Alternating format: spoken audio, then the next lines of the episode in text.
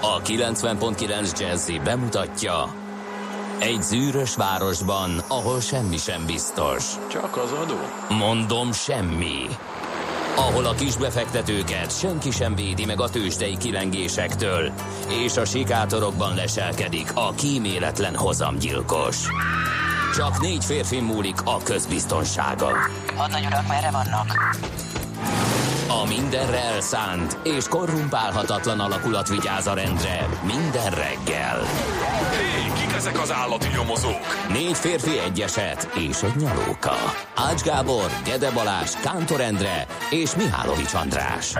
Az íróasztal mögül pedig Profit kapitány diktálja a tempót. Humor, emberi sorsok, közönséges bűnözők és pénz, pénz, pénz. Egy különleges ügyosztály. A Gazdasági Muppet Show minden hétköznap reggel a 90.9 Jazzin. De is figyelj, ne csak a bárányok hallgassanak. De miért? Ha nincs pénzed azért, ha megvan, akkor pedig azért. Millás reggeli. Szólunk és védünk. Szép jó reggelt kívánunk a kedves hallgatóknak. Elindul a Millás reggeli, itt a 90.9 Jazzin. Uh, január 23-án kedden reggel 6 óra 42 perckor a stúdióban Kántor Endre. És Gede Balázs. 0630 20 10 909 az SMS és a WhatsApp számunk Dékartás megírta, hogy a hólapátolás miatt csak most indulok Székes fővárosunkba, később jelentek. Ez volt 6 óra 23 perckor, úgyhogy gyaníthatóan már irányban van, és nem sokára megküldi az információit a szokásos környékről, Gödről, kettes útról, M0, M3, ilyeneket szokott ő írni. Aztán SMS-t nézem, hogy kaptunk-e már esetleg. Uh, igen, azt mondja, hogy hú, van itt egy egész korai, ezt megnézzük, hogy ki volt ez a korán kelő 5 óra 1 perckor. Zsolt, jó reggelt! Nincsenek nagy lefagyások. A Fehérvári út környékén a forgalom is elenyésző. Szép napot nektek, neked is Zsolt. Hát igen, 5 órakor azért ez, ez még úgy könnyen megy. Majd megnézzük, hogy mostanság hogyan alakul. Aztán F, aki futárért nekünk gyenge havas esetben a Kerepesi és a Veres Péter utca kifelé, vagy út kifelé jól járható, befelé már alakul a dugó.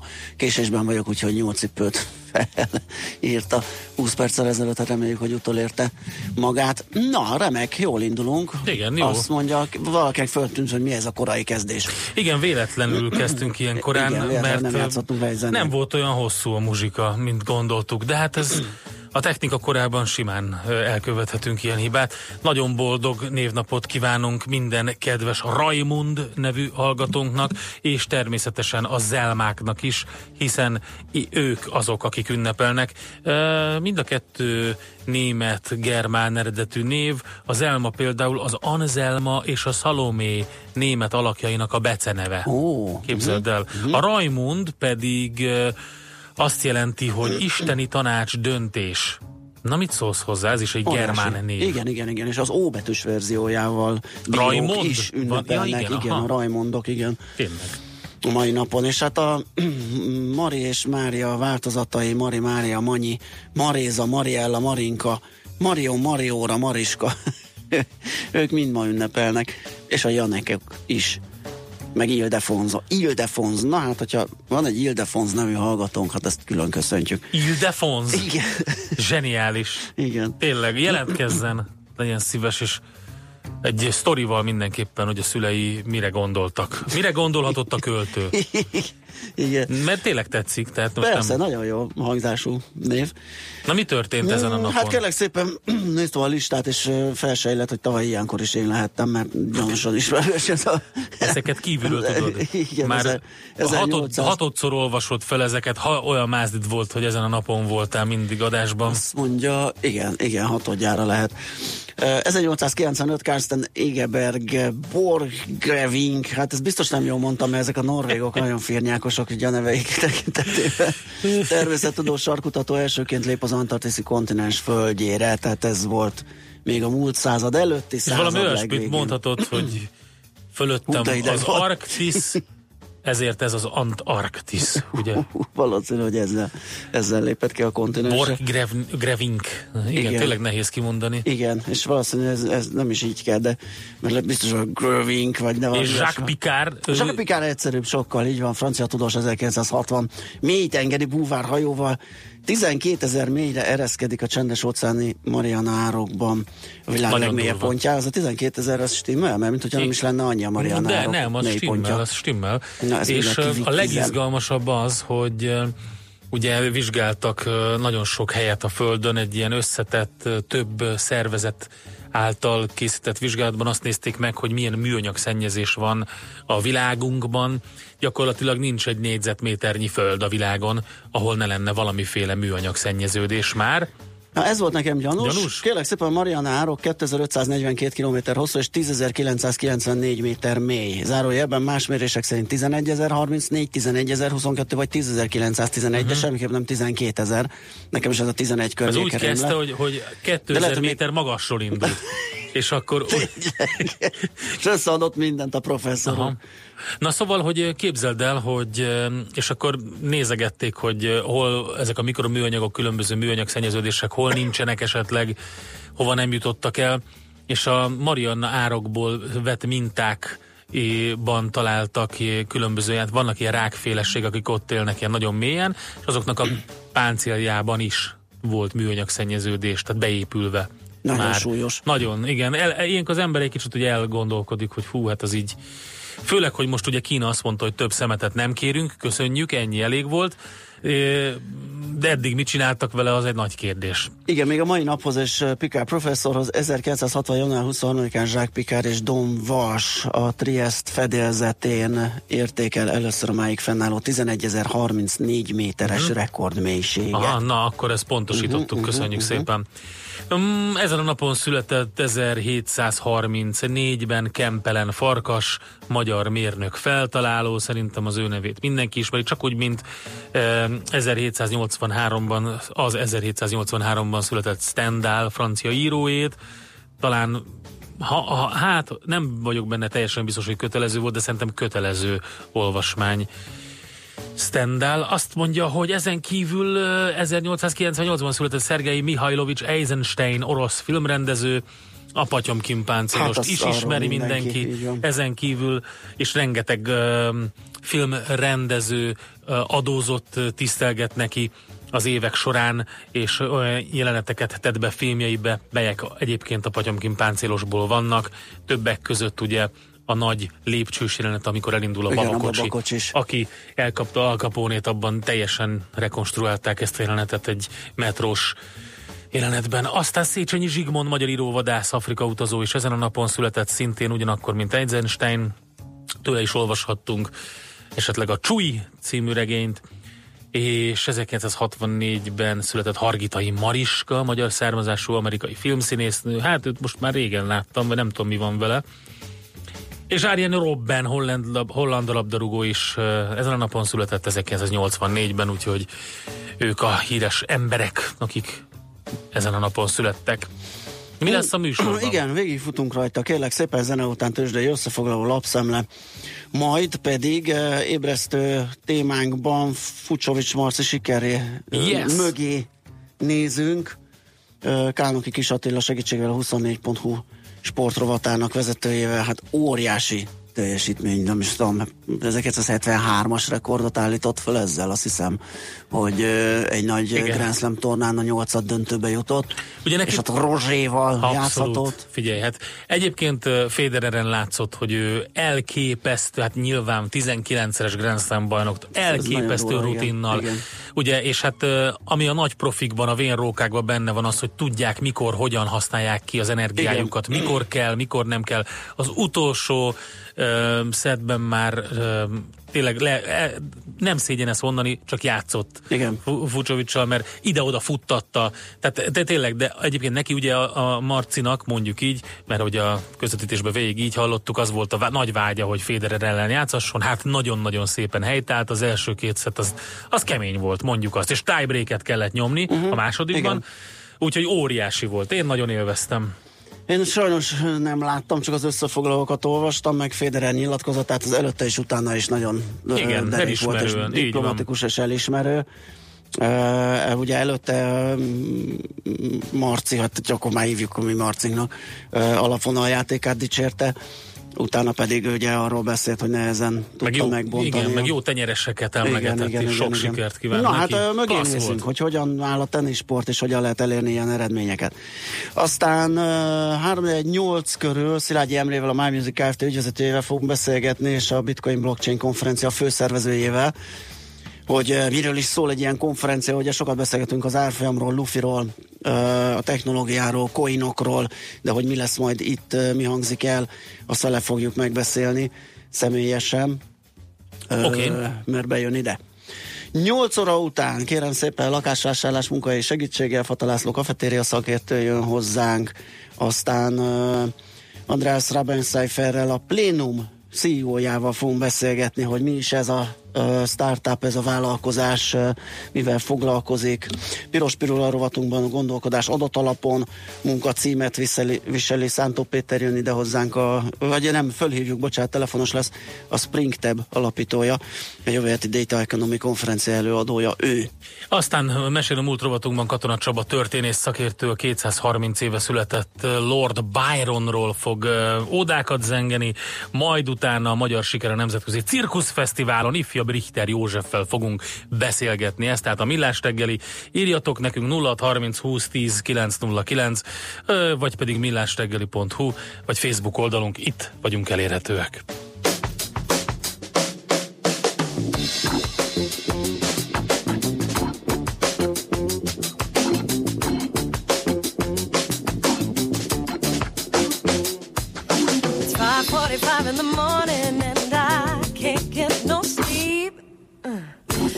Tossing and turning my head underneath the sheets. Feel like I'm gonna go crazy, watching minutes falling out of the clock. Well, my vision is hazy. Somebody help me, I want it to stop. Well, I did what the doctor told me. I still can't get no relief, no. Cause I'm thinking of you, babe, and it's playing on repeat. Well, I close my eyes a bit tighter. Gonna block the memories out. Oh, the night's getting lighter, and I'm feeling so worn out. I'm burning up with a fever, it's getting just too strong to fight. Well, there's nothing left I can do now. Help me make it through the night. Well, I've done everything I'm supposed to. I still can't get no relief, no. Cause I'm thinking of you, babe, and it's playing on repeat yeah.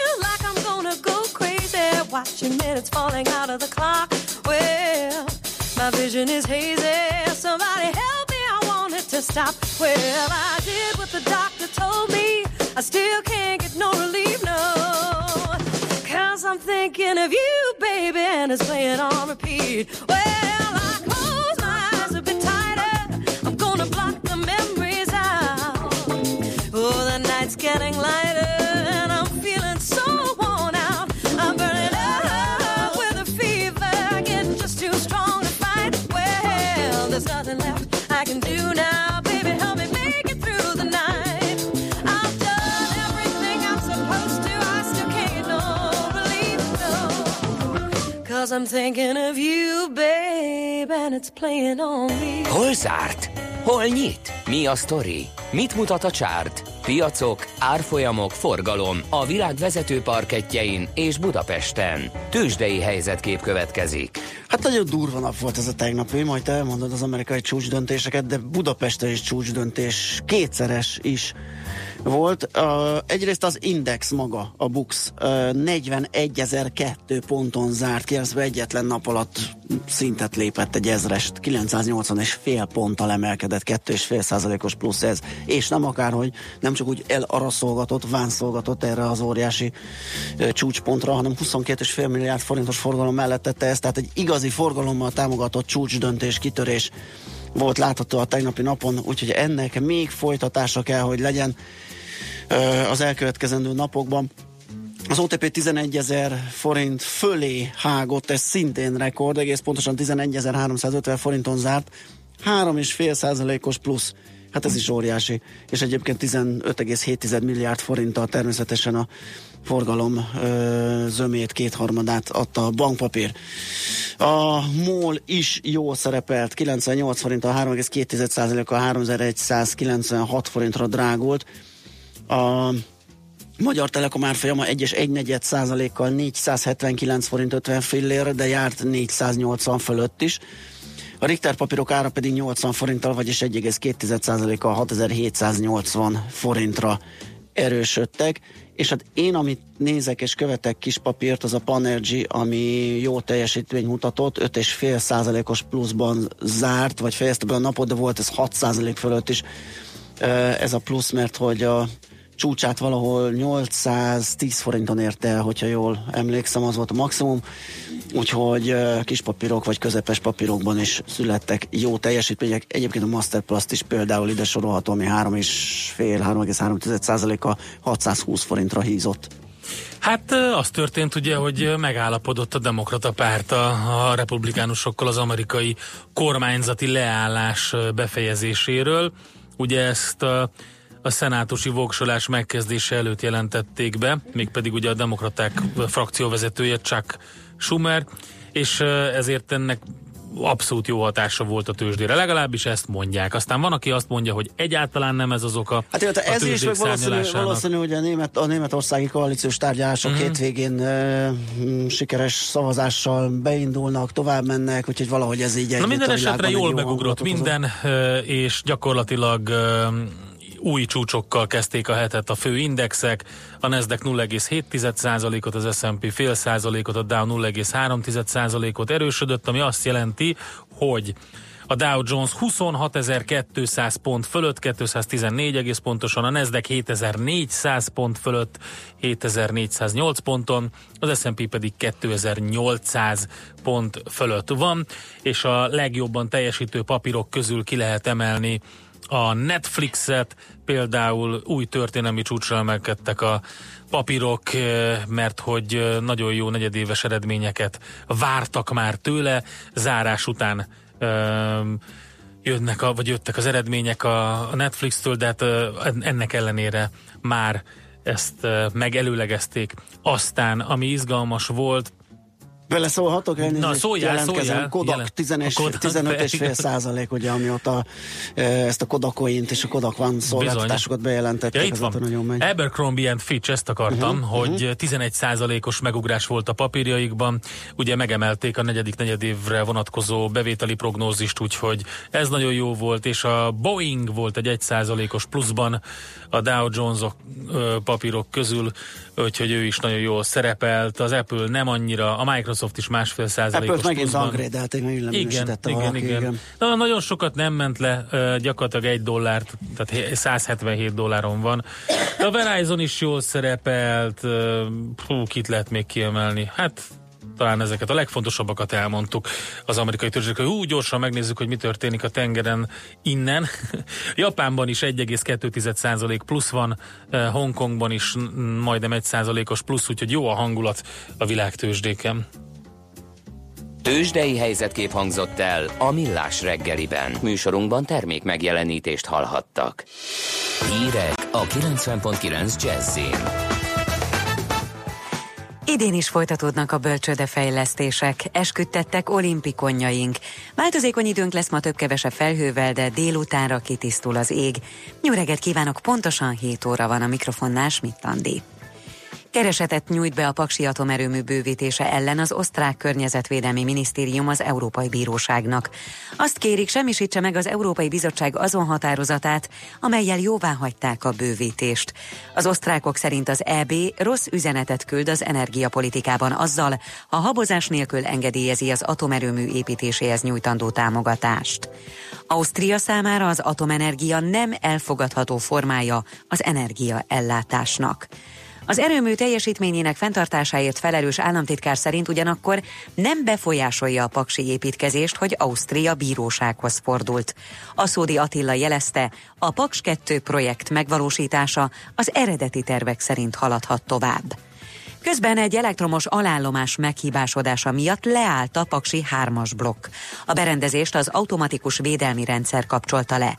Az erőmű honlapján közölte, hogy nem belső hiba történt, hanem a létesítmény területén kívül lévő elektromos elosztó romlott el. Ez a rendszer biztosítja a kapcsolatot az országos hálózathoz. A reaktorblokkot várhatóan egy hét múlva indítják újra. Idén is folytatódnak a bölcsődefejlesztések. A kormány ebben az évben csak nem 10 milliárd forintot fordít erre a területre, jelentette be a családügyekért és felelős államtitkár. Novák Katalin hangsúlyozta, az elmúlt évek beruházásainak köszönhetően egyre több településen tudnak bölcsődei ellátást biztosítani a családoknak. Letette az esküt a téli olimpiára készülő csapat. Hosszú évek után ismét reménykedhetünk magyar éremben, mondta Áder János államfő az ünnepségen. Utoljára 38 éve, 1980-ban nyert érmet, méghozzá egy ezüstöt Magyarország téli olimpián, de arany még egy sincs.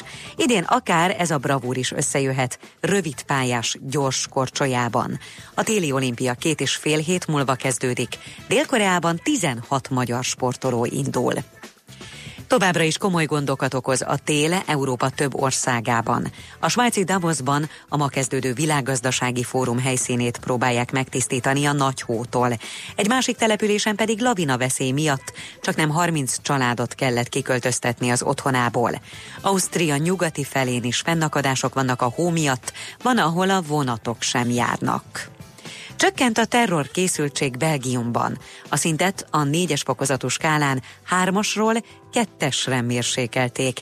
A terrorfenyegetéseket elemző belga központ szerint egy merénylet veszélye továbbra is lehetséges, de valószínűtlen. Belgiumban a terrorkészültségi fokozatot a 2016-os brüsszeli támadások után rövid időre a legmagasabb szintre emelték, majd egy szinttel csökkentették. Változékony időnk lesz ma, de nem lesz túl sok felhő felettünk, a szél gyenge marad, 0 és plusz 6 Celsius fok között alakul a hőmérséklet. A hírszerkesztőt Schmidt-Tandit hallották, friss hírek legközelebb fél óra múlva.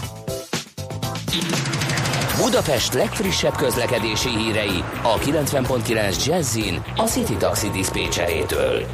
Jó reggel kívánok! Friss porhó akarja a főváros nagy részét, helyenként nedvesek csúszósak az utak, vigyázzanak magukra.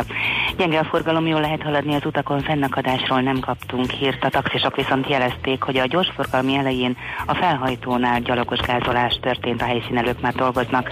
Ha még tehetik, kerüljék el az Üllői út befelé tartó oldalán a Száva utca környékét. Saroksáron a Nagykörösi úton most kezdenek dolgozni a kertészek a Hunyadi János és a Gyöngyperje utca között útszűkületet okozva. A későbbiekben lassíthatja majd a bejövő forgalmat, ahogy a Helsinki úton a vízvezeték javítási munkálatok is, ami miatt egy sáv járható a határút után.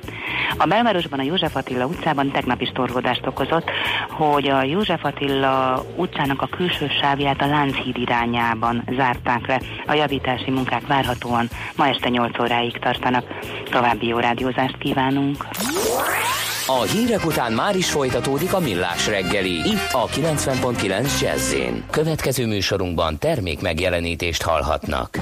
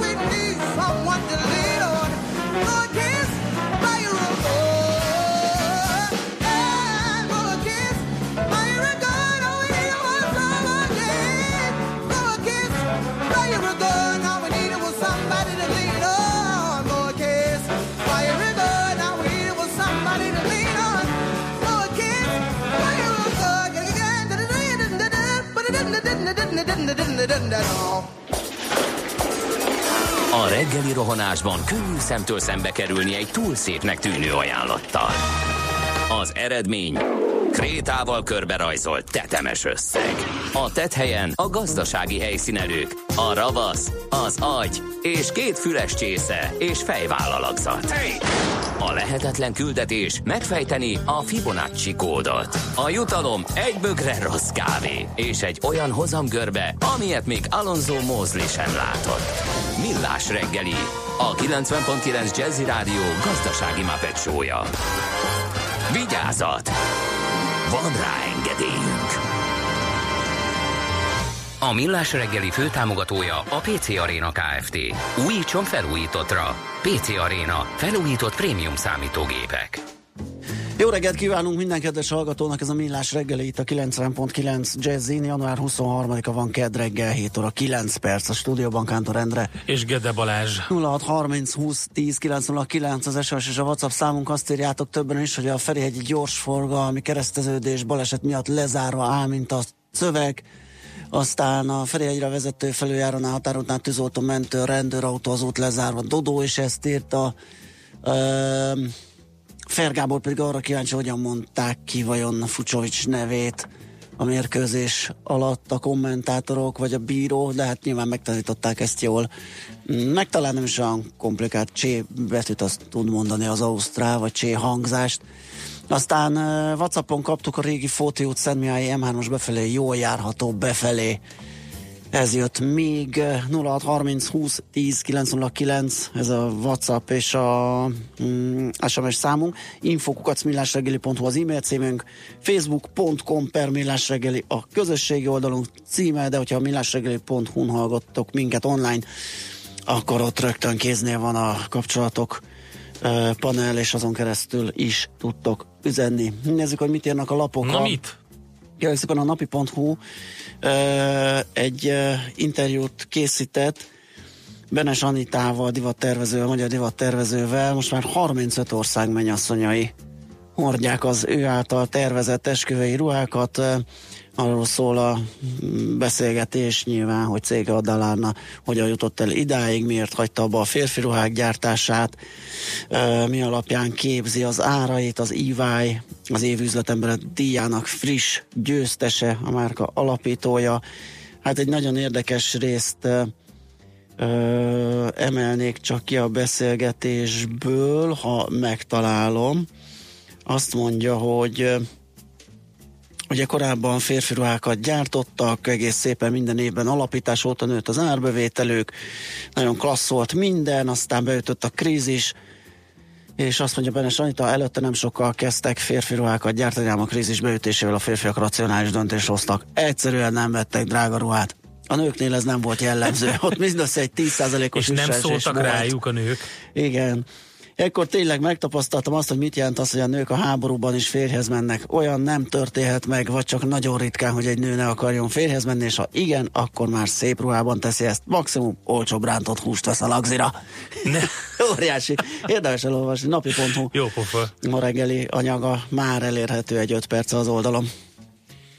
Na, én az m4.hu-n néztem körül, és hát gyakorlatilag van egy cikk arról ugye, hogy éledezik a, az RTL, de a piramis verhetetlen. Az esti időszakot összehasonlítva a heti átlag az RTL visszavette a vezetést, de a TV2 vetélkedőjén a piramison nem találnak fogást, úgyhogy jelen pillanatban úgy tűnik, hogy nagyon megy továbbra is az a vetélkedő. Már a lap beszámolt a decemberben indult game show első évada ugye február elején ért volna véget, de a sikerek miatt folytatják, ráadásul a TV2 kínálata még több néző számára lehet vonzó, hiszen február 5-én visszatér a képernyőkre Gundát Takács Gábor, és ezzel fognak egy újat robbantani, úgyhogy nagyon kérdés az, hogy mi történik, mert úgyhogy ez a vetélkedő ez természetesen az áll az alkuval ugye tél vissza, ez is nagyon nézett volt, úgyhogy a két nagy tévé versenyében e, újabb forduló következik. Ez, ez az egyik cikk az m aztán e, következő pedig az, hogy e, ugye beszéltünk arról a tőzsdeblogban, hogy nem kellene, hogy Amerika miatt most összeomoljanak a tőzsdék. Néhányan ugye attól tartanak, hogy a kormányhivatalok leállása olyan szikra lehet, amely globális esést indít be. Minden évben megvan ez gyakorlatilag, amikor ne egymásnak feszülnek ugye a republikánusok és a demokraták és leállás van, akkor ezt mindig megírják így vissza. Lehet szerintem keresni a sajtóban. Hát a leállás talán nincs minden évben. Nem, nem úgy értem. Ja, amikor igen. van, akkor ez ja, ja, minden évben megírják, igen, igen. hogy na akkor ez lesz a szikra, igen, emiatt igen, úristen, igen. úristen, úristen és soha nem történik meg, most se történt meg egyelőre, majd meglátjuk. Um, Magyar idők idén sem áremelésekkel kezdtük az évet, az idei évkezdete sokadik azok sorában, amikor már nem kell áremelkedéssel szembenézni a lakosságnak, sőt a mindennapi élet egyre több területe válik még olcsóbbá januártól. A kormány több éves rezsicsökkentési programja előtt befagyasztott energiárak már 8 éve nem emelkednek, azt mondjuk nem írja alap, ugye, hogy most per pillanat olcsóbb lenne az energia ára, hogyha nem lennének befagyasztva. Az áfa csökkentés alacsonyan tartja az alapvető élelmiszerek árát, a fővárosi közösségi közlekedés tarifái pedig négy éve nem nőttek. Hát ezekről lehet a magyar időkben olvasni. Valójában nem csökkent nagyot a halára, hiába az áfa csökkentés. Igen. Uh-huh. És tavaly hát decemberben 10 százalék fölött drágultak a kopoltyúsok, írja többek között az MTI-re hivatkozva a világgazdaság is. 10-15 százalékkal csökkent a hal fogyasztói ára az áfa csökkentéseknek köszönhetően az üzletek döntő többségben. Ezt szerdán az MTI-nek örömmel újságolta kérem szépen Sziráki Bence, aki a magyar akvakultúra és halászati szakmaközi szervezet ügyvezető igazgatója. A nagy áruházláncokban és a termelői kereskedésekben mindenütt csökkent az ár. Néhány üzlet azonban kivétel lehet, mondta ő, és igen, mert hogyha a KSH honlapján megnézzük a hal fogyasztói árának alakulását, akkor más következtetésre jutunk, hiszen tavaly decemberben 10%-ot emelkedett a 2016-os decemberihez képest az ára. Tehát a statisztikát érdemes mindig valamihez hasonlítani. Szerintem beszélünk a Magyar Akvakultúra és Halászati Szakmaközi Szervezettel, hiszen nekünk is egy szívügyünk a hal, úgyhogy majd ezt valahol becsatornázzuk a műsor, a kopoltyúsokat Igen, becsatornázzuk a műsorba. Jó, hát én más egyebet így nem találtam, biztos van ö, alapokban itt-ott érdekesség, de szerintem menjünk tovább, zenéljünk és hát utána ébresztő témánkban Kálnoki Kis Attilának adunk teret, a 24.hu sportrovatának vezetőjével, hogy megnézzük azt, hogy hogyan születnek a hazai tenisz sikerek, és miért oly ritkán.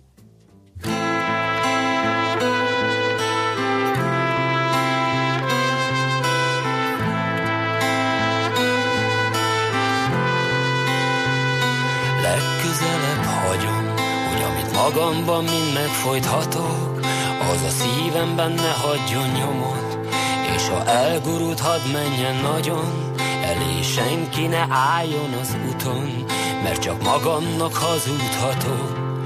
Én az életet szeretem nagyon, és ha egyszer a fényhez jutok, csak az ég azt tudja mennyire még, ne remélt, hogy elhagy az ég, azt tudja mennyire még.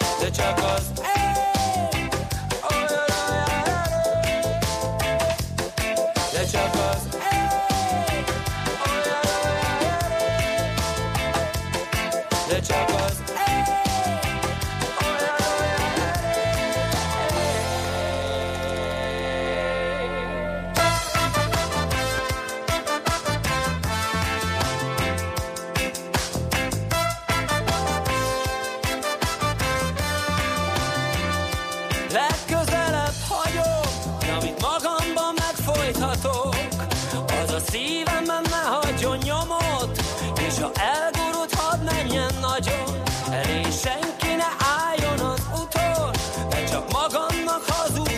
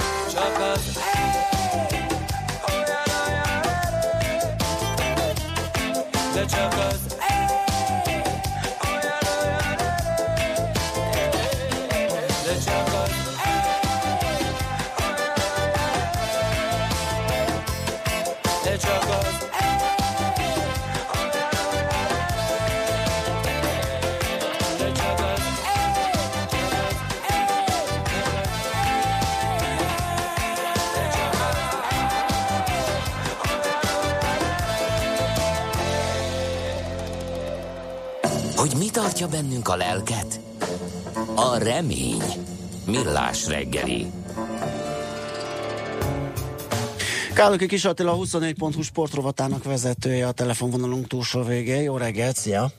Jó reggelt kívánok mindenkinek. Fú, ez egy akkora témába fogtunk, amit nem is tudom, hogy honnan kezdjünk. Nyilván uh, Fucsovics Marci van ennek az egésznek a fókuszába, és az ő kiváló eredménye. Pont most nézegetem, ugye, hogy a hányadik helyre jött fel a ranglistán, itt a 62-63 köré, tehát jó, majdnem 20 helyet javított ezzel az Ausztrál Open-en elért óriási sikerrel. Hát kezdjük talán egy átfogó képpel, hogy hogyan áll a hazai tennisport. Erről lehet egy napot lehet. Igen, az, az, azért nem tudom, hogy csak ebből tartani. 6 percig Nagyon, nagyon röviden, nagyon röviden fölvázolom. Ugye a, a tenisport Magyarországon a elmúlt érában, vagy a szocialista érában ugye fekete gyermek volt, úri, úri sport, Aha. úri passzió. Egészen 2011-ig nem is nagyon volt állami támogatása. Egy vérprofessionális sport. Aki föltúrta magát a, a nemzetközi szintre, az ott meg tudott ragadni vagy saját tőkéből, szülői tőkéből, vagy pedig kockázati tőke befektetővel, ugye már a 90-es, 2000-es évekről uh-huh. beszélünk. 2011-ben azonban a tenisz bekerült a 16 kiemelt olimpiai sporták közé, és uh, innen kezdve a tenisz szövetségnek egy picikét megnőttek a lehetőségei, egy kiváló programot dolgoztak ki, amelynek az eredményeként ugye földugta a fejét Piros Zsombor például, vagy ott van a, a, a Dalma, illetve a, Fajkusz Máté, uh-huh. ugye, akik mind a ketten most már korosztályos bajnokok, Európa, illetve világbajnoki pozíciókban vannak. Minden bizonyal ennek a professzionális szemléletnek vagy menedzsmentnek már nem élvezte ugye előnyét a Fucsovics Marci, de az kétségtelen, hogy ő is részesült ezekből a, a jutatásokból, hiszen ugye azt ne felejtsük el, hogy a teniszben a versenyeztetés, a menedzselés az egyik legfontosabb dolog, ahhoz pedig írdatlan sok pénz kell. Csak versenyeken keresztül tud fölkapaszkodni az ember a világlistán egyre magasabbra, ha és amennyiben a tehetsége is adott hozzá. Milyen összegekről beszélünk? És, és honnantól? Tehát eh, elkezd eh, mondjuk egy fiatalember, egy gyerek edzésre járni, nyilván a órákat, meg szerkót kell fizetni, meg a mestert, és akkor az kerül valamennyibe, gondolom az még egy olyan belátható költség. Honnantól kezd el izmosodni, és, és mit jelentenek ezek a nagyobb összegek? Hát, mit értünk belátható költség alatt? Szerint számításom szerint mondjuk egy 14 éves gyereket ahhoz, hogy el tudjál indítani mondjuk 18 éves korig, hogy kijusson mondjuk egy, egy eh, Wimbledoni vagy vagy Ausztrál Open junior versenyre durván havi 6-700 ezer forintot kell elkölteni. Akkor ez nem belátható elnézést. Nem. Magyar szem léptékkel semmiképpen.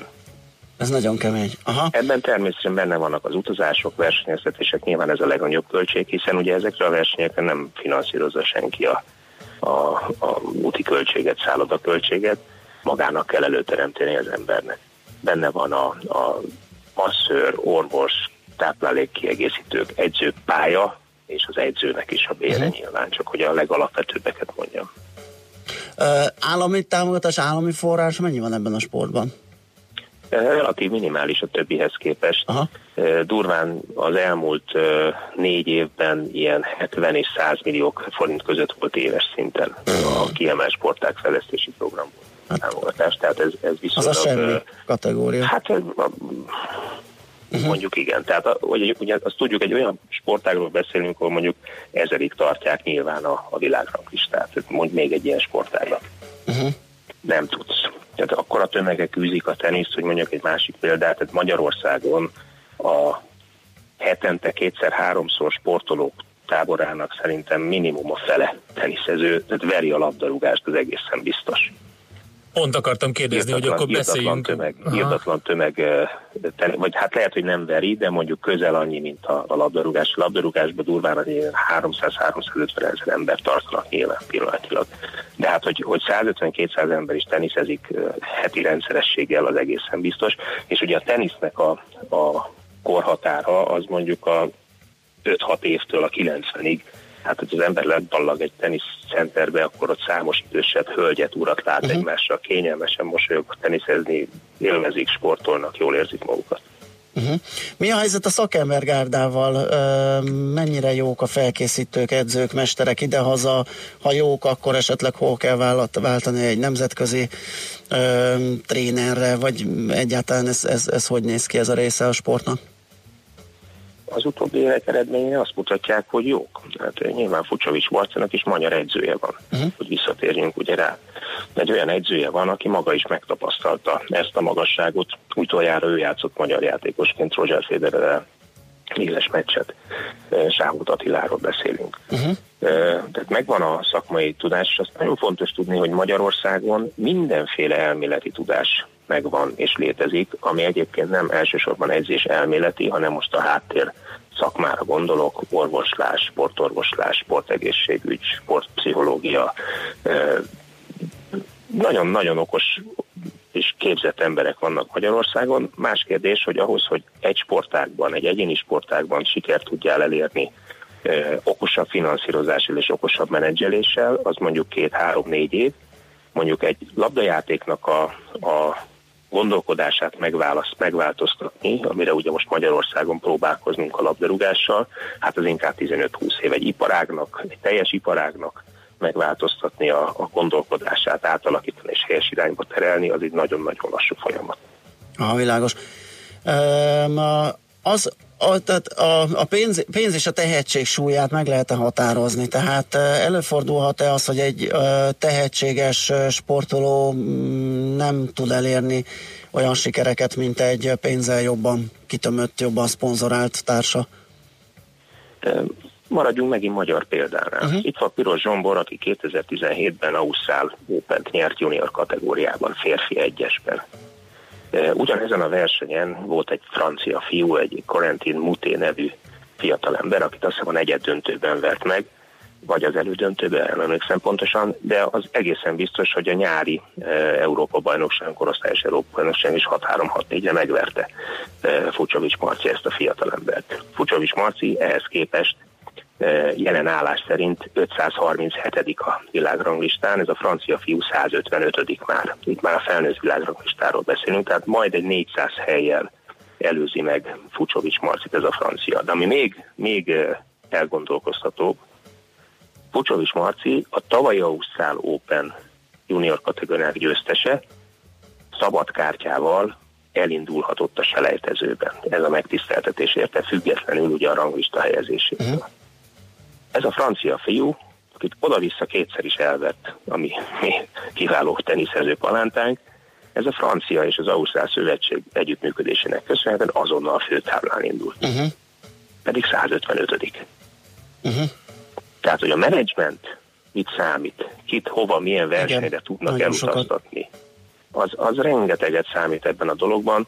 E, meg hát ugye ne felejtsük el, pénzről van szó, komoly pénzíről van szó. Pucsovics Marci ezzel a ezzel a 16 közé jutásával 240 ezer ausztrál dollárt keresett.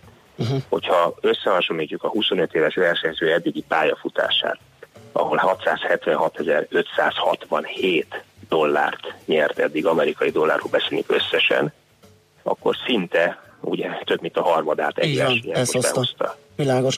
Ha már pénzről beszélünk, a szponzorok mennyire szeret, nem, nem magát a sportot, az nyilván az, az, az látszik, hogy a tenisz az rendben van így uh, szponzoráció tekintetében, hanem a magyar sportolókat, vagy Magyarországon a vállalatok mennyire állnak oda a, a topjátékosok mellé. Ugye a szponzor az általában az eredmény után Aha. áll oda, míg ad, mindaddig, amíg, amíg nincs eredmény, hát addig kockázati tőke befektetésről vagy mecenatúráról beszélünk. Uh-huh hiszen addig nem nagyon jön vissza semmi. Hogyha a Babos Tímára térünk át, akinek ugye már évek óta komoly eredményei vannak, azt látjuk, hogy Babos Tímét egyébként a magyar e, nagy vállalatok fölkarolták és támogatják, és látnak benne fantáziát.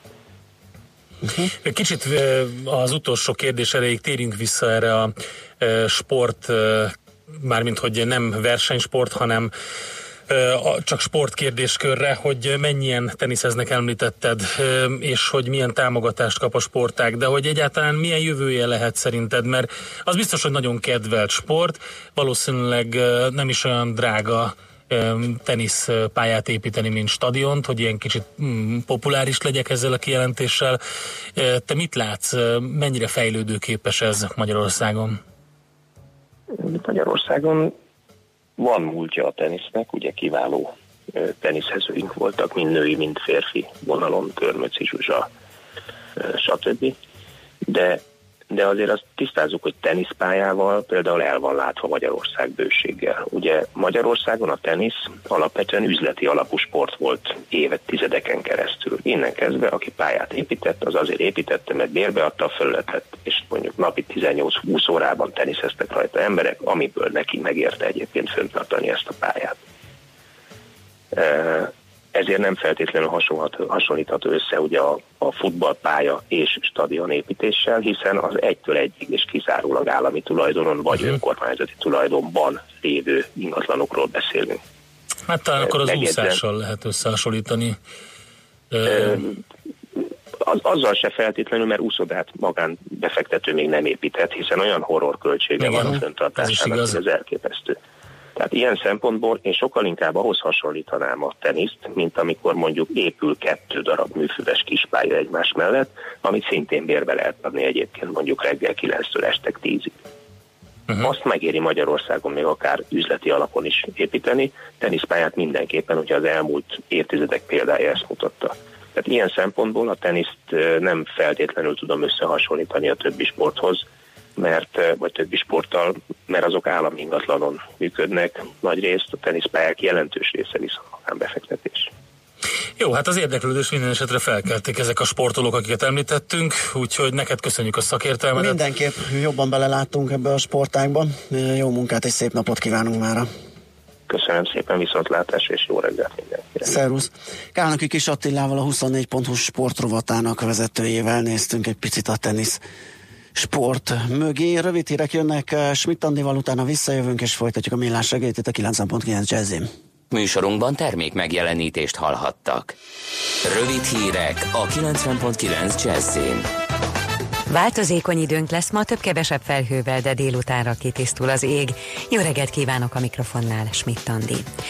Érik az újabb dízelbotrány. Az emissziós értékek manipulálása miatt most az Audi kénytelen visszahívni egyes Euró 6-os besorolású dízelmotorjaival szerelt modelljeit. A német közlekedési minisztérium szerint a hatóságok összesen 127 ezer Audit rendeltek vissza, ebből 77 600-at Németországban. Csökken az üzemanyagok ára. A benzin literenként 2, a gázolaj pedig 4 forinttal lesz olcsóbb holnaptól. Ezzel a benzin átlagára 363, a gázolai 371 forintra mérséklődik. Rohamosan terjed a kanyaró Kárpátalján. A helyzetet tovább nehezíti, hogy a megyében egyáltalán nincs oltóanyag. A kárpátaljai kormányzó szerint a betegek számának gyors növekedése az ukrán egészségügyi tárca hibája, mert a minisztérium nem foglalkozik az ügyjel. A técsői járásban két hétre járványszünetet rendeltek el minden iskolában és óvodában. Három nap után vége az amerikai kormányzati leállásnak, miután megállapodott a republikánusokkal a demokrata párt. A jóváhagyott megegyezés azonban csupán átmeneti időre február 8-áig biztosítja a kormányzati hivatalok és ügynökségek működését. Addig folytatják az egyeztetést a demokraták a feltételül szabott törvényjavaslatról, amely rendezné a mintegy 700 ezer fiatal illegális bevándorló helyzetét, és védeni őket a kiutasítástól.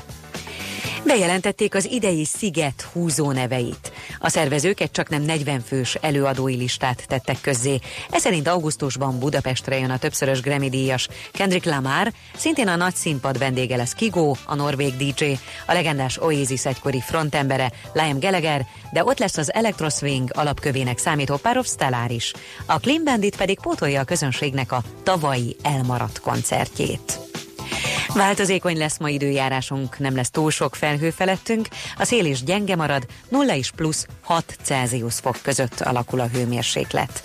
A hírszerkesztőt Schmidt-Tandit hallották, friss hírek legközelebb fél óra múlva.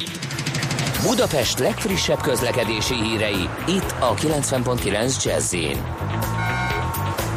a fővárosban tart a helyszínelés az Üllői úton befelé a Száva utcánál, a Ferihegyi repülőtérre vezető úton lassabb haladásra kell számítani. Lelassult a forgalom a bevezető utakon, a Budakeszi úton és a Hűvösvölgyi úton és a városközpont felé az M1-es M7-es közös bevezető szakaszán az Egér úttól és folytatásában a Budaörsi úton befelé, az M3-ason és az M5-ös bevezető szakaszán, de sokan vannak a Pesti úton, a Jászberényi úton, a Soroksári úton, a Haraszti úton és a Grassalkovics úton is befelé, a Budai alsórakparton a Szépvölgyi útvonalától délfelé a Pesti alsórakparton a Szabadsághídtól a Lánchídig és a Dráva utcától déli irányban egybefüggő a kocsisor. Irimiás Alisz, BKK Info. A hírek után már is folytatódik a millás reggeli, itt a 90.9 jazz Következő műsorunkban termék megjelenítést hallhatnak.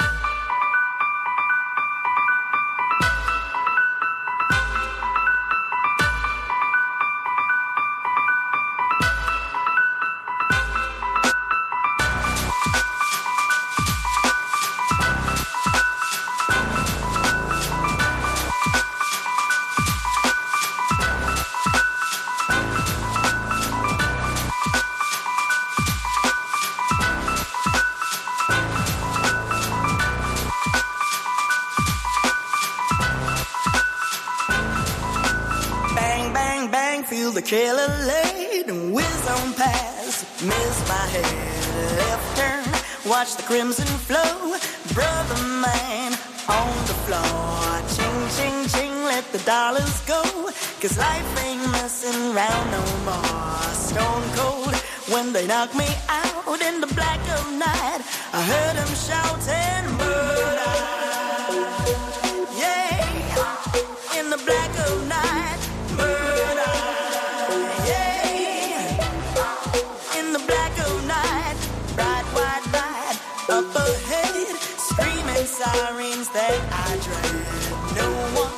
but me to be a witness to this tragedy. Brother man with open eyes, a single tear that he cries. Smiles at me and stands up tall in the black of night. I heard him shouting murder.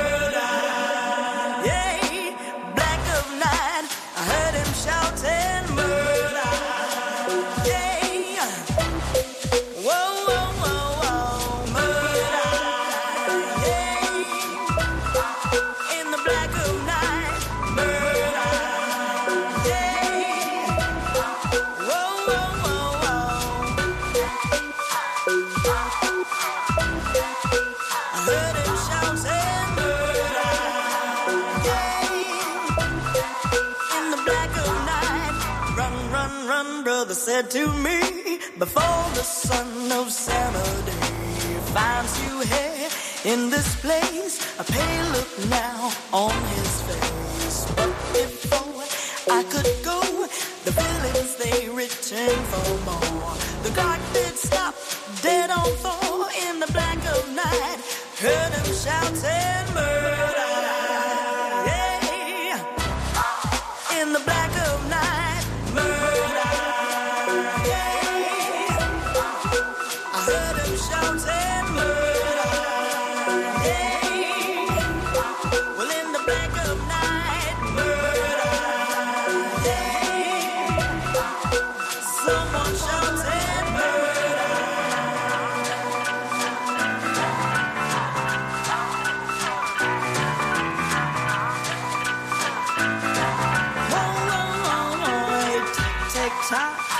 was it. A lone hand rose from the pit. A gentle face with saddened eyes took the villains by surprise. A soulful soul Samadi, he said, in the black of night, who that shouting murder? In the black of night,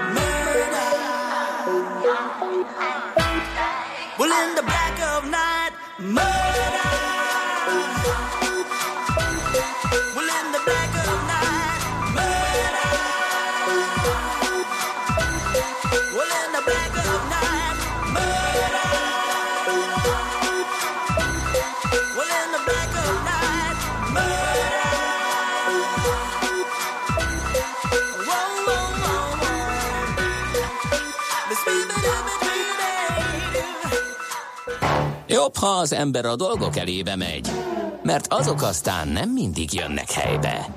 Millás reggeli. Na, megyünk tovább a millás reggelivel itt a 90.9 Jazzin. Eh, Hát Misi hallgató azt írja, hogy kamu az Egyesületi Gyerektenisz, nincs sportegyesület, aki felkarolná a gyerekeket. Mm, hát ezt nem tudom, ezt így ennyire, ennyire én nem látom át, és hát Kánok kis Attila azt mondta, hogy azért valamilyen szinten van, jó sokba is kerül. Viszont van egy másik témánk is, amit uh, olvasgatta, ez egy üzenet a 0630 20 10 909-es SMS számunkra várunk továbbiakat. Még megnézem gyorsan, hogy a Whatsappra érkezette valami mielőtt témát váltok. Igen, D-kartárs már úton van. Azt mondja, hogy viszonylag kellemes útviszonyok között, de sűrű forgalom befelé Gödről Pestre. Minden szakaszon 40 perc a menetidő zuglóba. Kisebb csúszós foltok tapasztalhatók, szóval csak óvatosan, kartársak, csak óvatosan. Ezt érte egy negyed órával ezelőtt. Na, kérlek szépen, eh, végül is beszereztem Tesla részvényeket, nem tudtam azon az árszinten, amit én itt meghirdettem magamnak, ugye a 280 dollárt nem érte el, éppen 291 vagy 2 megfordult az esés, és azóta emelkedik az árfolyam, ez már egy jó két hónapja volt, és uh, 335 dolláron uh, vettem bele.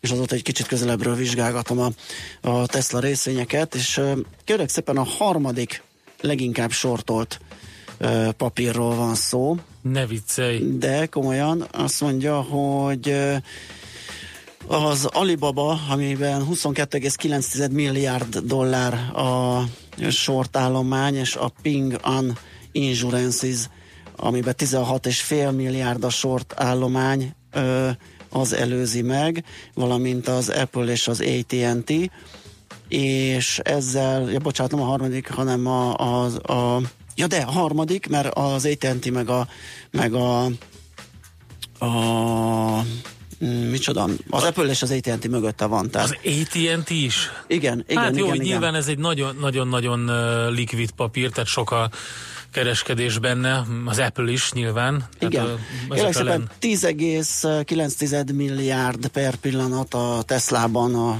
a sortállomány, tehát egy, egy ekkora értékű részvényt vettek kölcsön azok, akik ezt eladták előre, mondván, hogy majd olcsóbban fogják tudni visszavásárolni, és eddig összesen több mint egy milliárd dollár bukóban vannak. Ez azért izgalmas, ugye, mert az árfolyam az egy 30 dollárra, tehát nem egészen 10%-ra, 30-40 dollár, jó, 10%-ra van a csúcsától. Tehát, hogyha véletlenül olyan hírek jönnek, hogy elkezdik gatyába rázni a Model 3 gyártását, ami az elmúlt ö, negyed évben ugye emelkedő számokat produkál, de még mindig nem azt, ami az elvárt. Tehát, hogyha valamiféle áttörés születne a gyártásban, akkor rettenetesen el tudna szállni a papír, mert uh, amellett, hogy ráugranának azok, akik uh, pusztán az áremelkedésből nyerni akarnak, ugye ezt a sortos állományt, ezt mind kiráznák a gatyájukból, hiszen ugye a történelmi csúcsán a 400 dollár közelében már minden sortos, tehát minden esésre spekuláló veszteségbe kerülne és uh, nyilván sokan lennének, akik uh, zárnának és uh, kiszállnának a pozícióikból. Úgyhogy ez csak egy olyan érdekesség, ami egy ilyen egy ilyen időzített bombaként működhet. Persze csak akkor, hogyha jó hírek jönnek, hát hogyha az is előfordulhat ugye, hogy, hogy nem, nem jön áttörés, és, és nagy fordulat, nagy esés jön a papírba, akkor igaza lesz a sortosoknak, de egyelőre Egyelőre, ahogy kúszik föl az árfolyam, egyre nagyobb bajban vannak, ahogy említettem, és ahogy a Market Watch írta és számolta, egy milliárd dollár fölötti bukóban vannak. Úgyhogy meglátjuk, hogy majd hogyan alakul a Tesla árfolyama a továbbiakban.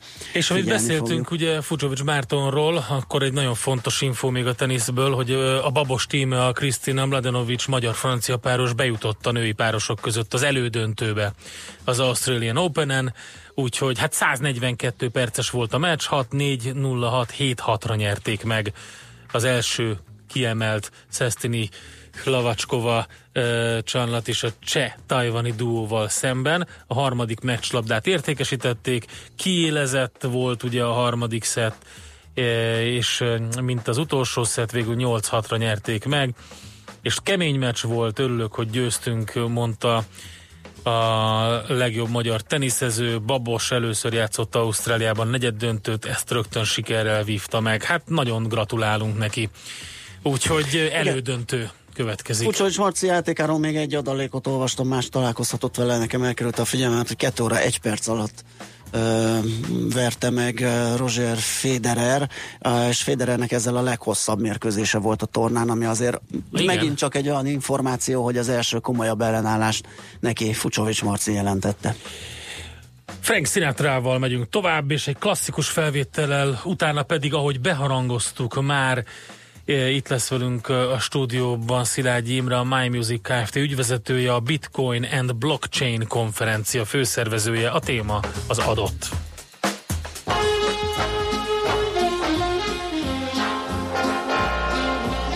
I get no kick from champagne. Mere alcohol, it doesn't move me at all. So tell me why should it be true that I get a kick out of you?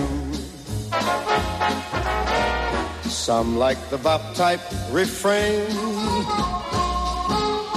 I'm sure that if I heard even one riff, twould bore me terrifically too.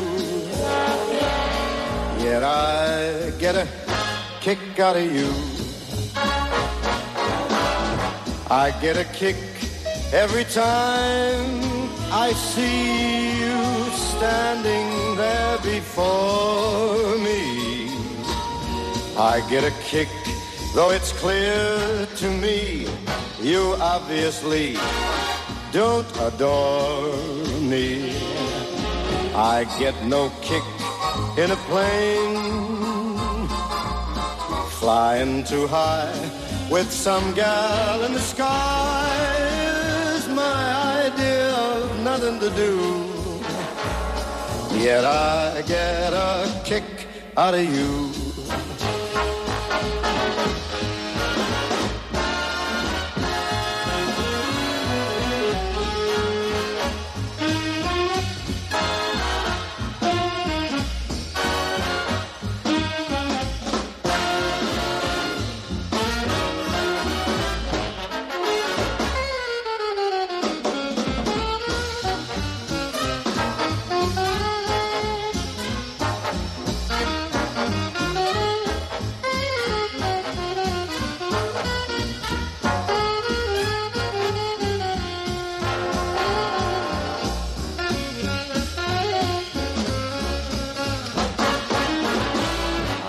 Get a kick every time I see you standing there before me.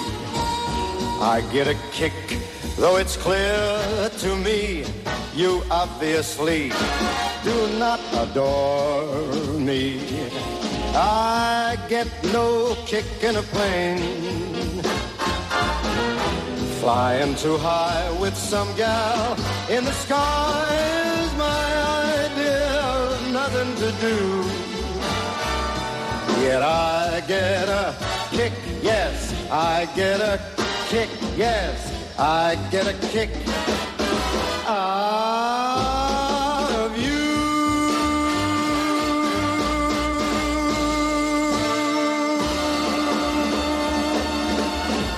Semmi sem olyan csalóka, mint egy fényforrás távolsága a vaksötét éjszakában. Millás reggeli. Na hát rátérünk a, arra a témánkra, amit beharangoztunk. Január 30-án itt Budapesten lesz egy bitcoin és blockchain konferencia, aminek a főszervezője Szilágyi Imre van itt velünk, a My Music Kft. ügyvezetője. Szia, jó reggelt! Jó reggelt kívánok a hallgatóknak! A nevében benne van a bitcoin, ugye, de azt hangsúlyoztuk itt, amikor készültünk a beszélgetésre, hogy alapvetően inkább itt a kriptodevizák, valuták mögötti technológiáról, a blockchainról fog szólni a konferencia. Így van, a bitcoin nevet csak azért tettük bele a nevében, mindenki arról ismeri, vagy arról ismeri fel, hogy miről van szó. Alapvetően mi nem a pénzről, hanem a mögött a technológiáról szeretnénk tájékoztatni az érdeklődőket. Uh-huh. Kinek szól alapvetően ez a konferencia? Azt gondolom, hogy ez a, ez a technológia, ami a bitcoin mögött működik, amit ugye blockchainnek hívnak, ez egy disruptív technológia, ami azt jelenti, hogy iparágakat fog átalakítani, megváltoztatni, ugyanúgy, ahogy mondjuk az internet tette, vagy az autó, amikor feltalálták a lovaskocsi lecserélte. Tehát ugyanígy meg fogja változtatni az iparágakat ez a technológia is, és erre nagyon jó, hogyha felkészülnek a cégvezetők, vállalkozók, tehát elsősorban nekik szól, amit mi szeretnénk átadni üzeneteket.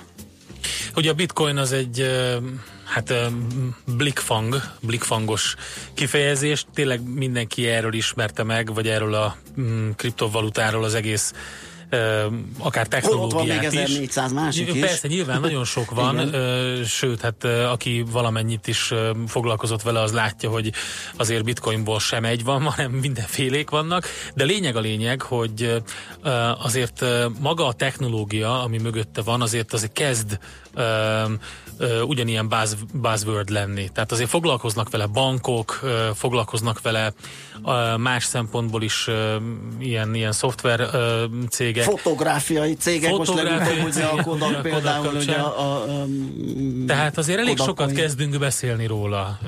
Így van, azért a Kodak, amiben most belenyúlt, az, az tipikusan egy ilyen felhasználási terület, aminek már semmi köze magához a pénzhez. Tehát ezek a, a, az igazi üzleti felhasználások már nem ragadnak le ott, hogy valamilyen pénzt csinálunk vele. Kodak ugyanis magának a fotóknak a különböző jogait fogja tárolni a blockchainen, azon a blockláncon, vagyis az nem pénzként fog funkcionálni, hanem gyakorlatilag azt tárolódik el, hogy melyik fotó kihez tartozik, és nyomon követhető, hogy gyakorlatilag kinek van felhasználási joga az adott fotón. Itt ez a Kodak van, azt hiszem, ugye ez a, és a ez Kodak, a Kodak. A Kodak van, és a Kodak Coin lesz A az, hogyha coin lesz az, amit hozzá- meg, így van, ami, amivel majd meg lehet venni ezeket a Igen. jogokat. De igazából itt az alapvető dolog, ami tárolódik, az a jogok, tehát hogy kihez tartozik az a, a, az a jog, ami az adott fényképhez kapcsolódik. Ez azért jó, és azért forradalmi, tényleg egy olyan terület, ahol ezt használják, mert gyakorlatilag értelmét veszti az, hogy hamisítás, ugye? Hiszen Így van. beazonosítható minden egyes Így fotó. van. Úgyhogy ha én mondjuk lemásolnék egy ilyen fotót, és közé tenném az oldalamon, akkor azonnal lebuknék vele. Igen, utólag is. Hát mondok egy jó példát rá, hogyha valaki mondjuk fogja, és az egyik ilyen stock fotó oldalról, ahonnan letölthetők, ezek letölt egy fotót, és föltölt egy másik helyre saját név alatt, akkor utána ki, kimondja meg, hogy kié volt az eredeti. Igen. Tehát ennek ezért van nagy jelentősége. Na most a konferencia is gyanítom, hogy erre lesz kihegyezve inkább, tehát nem a fejlesztői oldal, hogy hogyan kódoljunk decentralizált könyvelési mechanizmusokat, hogyha lehet ezt így fordítani a blockchain, hanem, hanem azt, hogy hogyan lehet ezt felhasználni. Így van, alapvetően erről fogunk szólni, és nagyon sok olyan gyakorlati példát is hozunk, ami a cégvezetőknek, vállalkozóknak azért lehet érdekes, hogy hogyan lehet használni magát ezt a technológiát.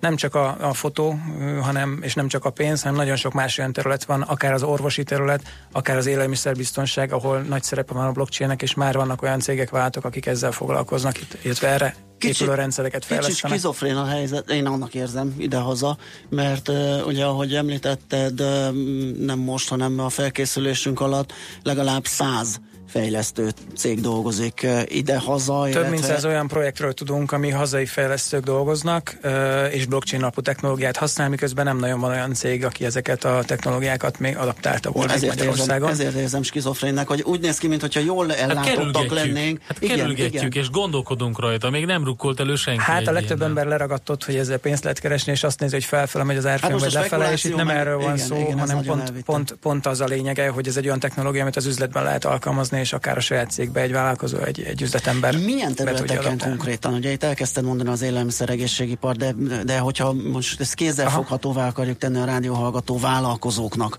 akkor Alapvetően minden olyan területen hasznos lehet a blockchain, ahol valamilyen uh, szenzitív adatot kell tárolni. Ugye a, a, ez a kriptográfiai eljárás, amivel itt titkosítva vannak az adatok, biztosítja azt, hogy egyrészt hozzáférhetetlen legyen az az adat, másrészt pedig maga a rendszer működése az egy decentralizált, tehát nem egy központi szerveren tárolódik, hanem sok-sok, több tízezer vagy több százezer számítógépen minden adat. Kénytelen vagyok feltenni ezt a kérdést, mert csak azért is, amikor bemutattunk, akkor elkapott az, hogy My Music Kft. És eszembe jutott erről a Kodakról, hát kérem szépen ennek az egész zeneiparnak nem ez lenne a válasz. Mert akkor így meg lehetne oldani az összes ilyen illegális letöltögetés, vagy nem? Vagy én csak én, A- én ez, érzem ez, ezt ez, egy ilyen... ez szerintem egy teljesen más irány zeneiparban egyelőre még senki nem gondolkozik, ugye ott zenéket kéne tárolni, itt adatokról van Aha. szó. Tehát alapvetően a, a blockchain minden olyan technológia, vagy minden olyan cégnek érdekes lehet, ahol szenzitív adatok vannak. Tehát én öt, öt területet szoktam kiemelni, ahol ez nagyon ö, egyértelmű. Ugye az egyik a közigazgatás és minden olyan, ahol közhiteles nyilvántartás, és egy példát szoktam mondani az ingatlan nyilvántartások, Hát az- az a tehát az biztos, hogy Igen. át fog kerülni előbb-utóbb blockchainbe szinte minden országon. Több olyan országban, ahol a kormányzat már elkezdett dolgozni azon, hogy blockchainre ültesse át a nyilvántartásokat, ingatlan nyilvántartást. És ha feltételezzük, hogy ez átkerül, akkor onnantól kezdve nem biztos, hogy szükség lesz ügyvédre vagy közjegyzőre egy, egy ingatlan adásvételhez, hiszen automatikusan Na, és hitelesen megtörténik a. Most jönnek az SMS-ek az összes közjegyző és ügyvédhallgatóktól, hogy műcsoda. Na jó, értem. Oké. Okay. Úgyhogy ez a másik, az élelmiszerbiztonság, illetve bármilyen más olyan uh, iparág, ahol supply chain management, ezt nem tudom magyarul, uh-huh. magyarul hogy kell jól megfogalmazni, olyan folyamatok vannak, ahol több alkatrészből áll össze egy valami a végén, lánc, ellátási láncnak lánc, szokták igen hívni igen. magyarul. Talán az autóipar is ilyen egyébként, de egyébként a ruházati ipar is érintett lehet, ott ugye azt lehet, hogy eredeti vagy nem eredeti az az adott termék, mondjuk egy, egy divatmárkánál, ahol fontos lehet, hogy a hamisítványt kiszűrjük, uh-huh. annak a követését ugyanígy egy blockchain technológiával sokkal biztosabbá lehet tenni. És még? Ez a három, hogyha jól számolom. Igen, az egészségügy, ami még, ahol szintén Aha. rengeteg szenzitív adat van, ahol fontos, hogy az orvos mondjuk hozzáférjen a beteg adatokhoz időben, és, és, és más viszont ne férjen hozzá, akinek nem szabad. Tényleg, és az összes mindenfélém az, az, az menne be a Aha, blockchain mehet fel a blockchainre, onnantól kezdve biztonságban, csak te látod látna. meg az orvos, És és, így van, más viszont Ú, nem fér hozzá. ezt kéne csinálni. Ugye, És hát nyilván akkor jön a többi. Még egy van? Nem? Ez volt a negyedik, vagy végig ment? Hát Szerintem nagyjából számolni? Személyes Aha. adatok és Öm, adózási adatok igen. és adószámok és Igen, még egy van, amit kihagytunk egyébként, amiről hogy beszélgettünk, még ez a szavazás, ugye akár, szavazás, akár a van. politikai választásokat is említhetjük, de, de ez bármilyen szavazásra igaz, tehát akár egy részvény ö, társaságnak a közgyűlésén a tagok tudnak mondjuk blockchainen Mhm. uh-huh. keresztül úgy szavazni, hogy ez visszakövethető legyen, és senki ne tudjon csalni, vagy Na, visszaélni. gyorsan a hallgatók is, is kiszolgáljuk. Azt mondja, ki fogja ezeket a blokkokat kriptográfiailag aláírni, amit most a bányászok csinálnak. Ö, Tehát itt- ezek tényleg szenzitív ez, adatok. ez egy nagyon érdekes kérdés, és itt nagyon-nagyon rohamosan fejlődik a technológia, gyakorlatilag szinte naponta jelennek meg újabb és újabb típusú blokkláncok, és ebben a konkrétan a bitcoin ugye a legrégebbi, de legismertebb, de nagyon sok olyan új technológia is van már, akár csak a hashgraph-et, hogyha emlék, említem, amik már nem ugyanazzal a technikával titkosítanak, de ugyanolyan biztonságosak, vagy itt nyilván van ö, többféle lehetőség is. Na, pont ez az, amiről egyébként nem annyira akarunk beszélni majd a konferencián sem, mert szerintem ez kevésbé izgatja a cégvezetőket, őket sokkal inkább a gyakorlati használhatósága Érdekes dolgot ír egy hallgató SMS-ben kérdéssel, de szerintem rátapintott nagyon jól a HR területre. Tehát a munkavállalónak minden egyes skilljeit, volt helyét, gyakorlatát, mit csinált, mit nem csinált, jól csinált, rosszul csinált, ezt, ezt mind ez, ugyanígy ez lehetne. szintén egy nagyon izgalmas téma. Biztos vagyok benne, hogy külföldön már van olyan adaptáció, ahol elkezdtek ezen is dolgozni. Konkrétan ilyen projektet nem tudok. Az élelmiszerbiztonságban van egy olyan, ahol magyarok dolgoznak ezen, egy vietnámi cég, aki most már 30 millió felhasználóval rendelkezik, és több tízezer uh, mindenféle húsok, tojás és egyéb anyagoknak az útját követik egészen a tyúktól, a, amíg az étterembe az asztalunkra kerül, és visszakövethető, hogyha mondjuk mérgezés van, hogy az honnan jött, és akkor nem kell például, ugye most volt ez a franciaországi botrány is a, Igen. az a gyerektápszerrel, nem kell visszaívni a teljes elmúlt két havi termelést, Nem hanem gyakorlatilag látni, csak lehet látni, hogy pontosan melyik tyúk volt a hibás. Zseniális. Uh, említetted, hogy mit nem fogtok a konferencián megbeszélni, mit igen. Tehát nagyjából hogyan lesz tematizálva, milyen előadók, milyen témákban fognak szakérteni. Csupa olyan dolgot hozunk, ami egyébként egy cégvezetőnek, egy vállalkozónak izgalmas lehet, hogy hogyan lehet gyakorlatba alkalmazni ezt a technológiát. Tehát nagyon sok use case lesz, nagyon sok olyan példa lesz, ami konkrét céges vállalati működésben mutatja be azt, hogy a blokklánc mire jó. De természetesen a, az elején a felvezetésben fog ö, több olyan előadó is lenni, akik általánosokban beszélnek arról, hogy ez az egész hogy indult, hogy alakult ki, és, és hol tart jelenleg, illetve arról is fogunk beszélni, hogy mi várható a következő években ezen a területen. És hát szerintem az egyik legjobb rész az ilyen konferenciákon a, a különböző kávé és ebédszünetek, amikor oda lehet menni az előadóhoz, Ja, igen. nem azért, mert kávézunk, nem bérsfére, hanem akkor aztán olyan diskurzus lehet folytatni, ami az ember eszébe jut, és akár gyakorlati tanácsokat is kérni, úgyhogy azért mondom, hogy az ilyesmi talán azért is hasznos. Elég sokan lesznek, hogyha jól láttam. Uh, igen, még uh, írnak a hallgatók is, azt Na. mondja, hogy ne felejtsük el megemlíteni a fordítást, lokalizációt, ami egy nagyjából Mhm. uh-huh. 40 milliárd dolláros biznisz a világon. Ez szintén egy érdekes téma lehet. Szerintem egyébként a felhasználási lehetőségeknek a száma végtelen. Ez nagyjából azt gondolom, hogy ez az innováció maga a blockchain, ez egyrészt megoldott egy több ezer éves matematikai problémát, a úgynevezett bizánci generálisok problémáját, amire nagyon régóta keresték a matematikusok a választ, és végre ez ugye 2009-ben megoldódott, és gyakorlatilag emiatt ez egy akkora innováció, mint az internet volt a 90-es években, azt lehet rá mondani. Igen. Létrehozta az értékek internetét, azt az internetet, ahol másolhatatlanak a dolgok. Az új adatvédelmi irányelv, a GDPR rendelet is ebbe az irányba hajthatja a résztvevőket?